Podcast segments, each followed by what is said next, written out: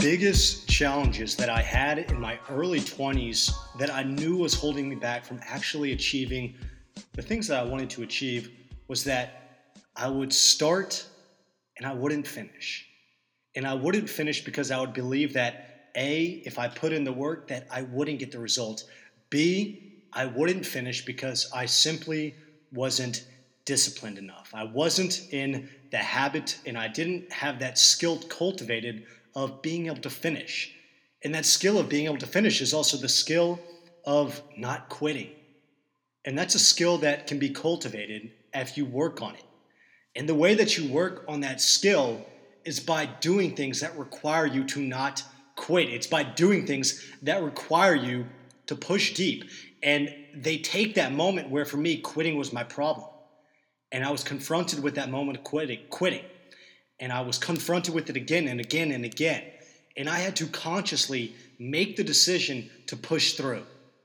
Now, the moment that really changed my life in a very significant way took course over uh, about 23 hours and 41 minutes was about how long this one took. But I hadn't yet experienced what it would feel like to be on the opposite side of quit. And so, for many, many years leading up to this point, I had said that I was going to finish something, and I started it, but I didn't see it through. And again, I knew that this was costing me in my relationships, in my career, in my health, in my diet. I knew that this was costing me in all four of these major components of my life, definitely my spiritual life as well. And so, for 23 hours, 41 minutes, I spent 23 hours, 41 minutes worth of time on a Stairmaster. And what I was trying to do with the Stairmaster was faux summit Mount Everest, 29,029 feet.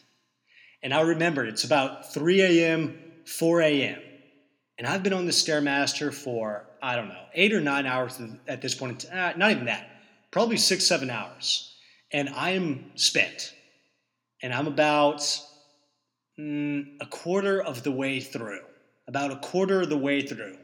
And, you know, it's three, four in the morning.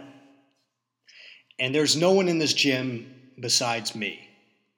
And I say to myself, you know what, I'm going to take a little bit of a break. And when I say that I'm going to take this break, like I had already decided that I was done.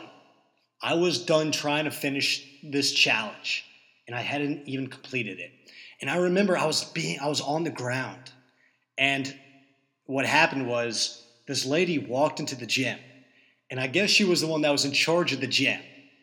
Uh, or at least she ran the night shift. And I will just never forget her. And what she did was she turned on this death metal. And it sounded like you had opened up the gates of hell. And she had this music turned up all the way to probably a 20 out of 10. And so here I am. I've been literally in the most grueling physical challenge of my life up until this point. And I am on the ground trying to rest, trying to somehow convince myself that I'm going to get back on the Stairmaster and that I'm going to finish this 29,029 feet. And then this death metal comes on. And I can only say to you that that moment, that hour of being on the ground, of this internal battle of do I stay? Do I go? Do I finish this? Do I not finish this?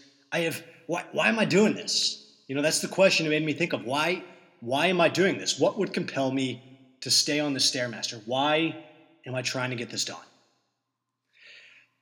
And ultimately, through the grace of God, and I truly mean that, and really through that self determination and that will, I was able to get through the challenge in 23 hours, 41 minutes not because I had motivation to do it, but because the one thing I was trying to accomplish was push past quit.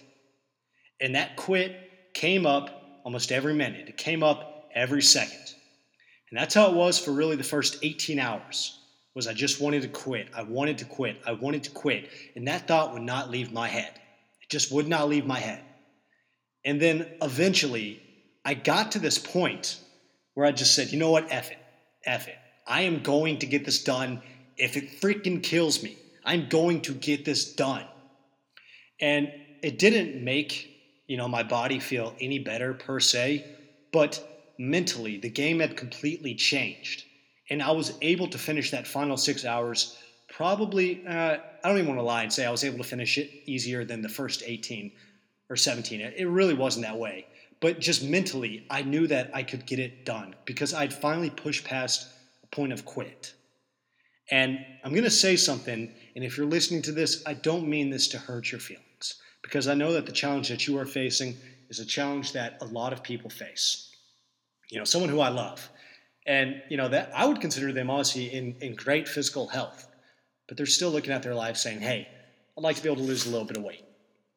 And this isn't just true for this person, this is true for the vast majority of people that try to lose weight. You know, they see their goal as a number. And then once they hit that number, they're done. They've reached the goal. So there's nowhere else to go for it. And so what happens is they have this motivation, they have this drive. So I'm going to go lose 20 pounds, 30 pounds, 40 pounds. And what happens is sometimes they can do it. I mean, the people that are dedicated enough, they'll do it and they'll lose the weight. But what happens is they lose the weight and they see that number on the scale and it registers in their mind. I did it. I did it. I was able to do it. And then what happens is they slide.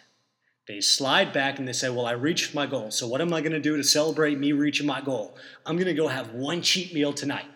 And so they have that cheat meal. And then that one night, maybe a week later, they have another cheat. And then after that, it's six days later, and then five days later. But the cycle repeats itself. And ultimately, what I've recognized for anyone that is struggling with a diet, and when people say that they have a diet problem, I'm to let you know it's that you don't have a diet problem, you have a discipline problem. And one of the most apparent places that your discipline is lacking is in your diet. And look, here is the great news. And the great news is this is that there is a simple and an incredibly easy way to be able to improve your discipline. There's actually a way to be able to break the cycle of self defeating addiction that people inflict upon themselves. There is a way to do it. But here's the tough reality it's by practicing the one thing that you're failing at every day. That's what you've got to do.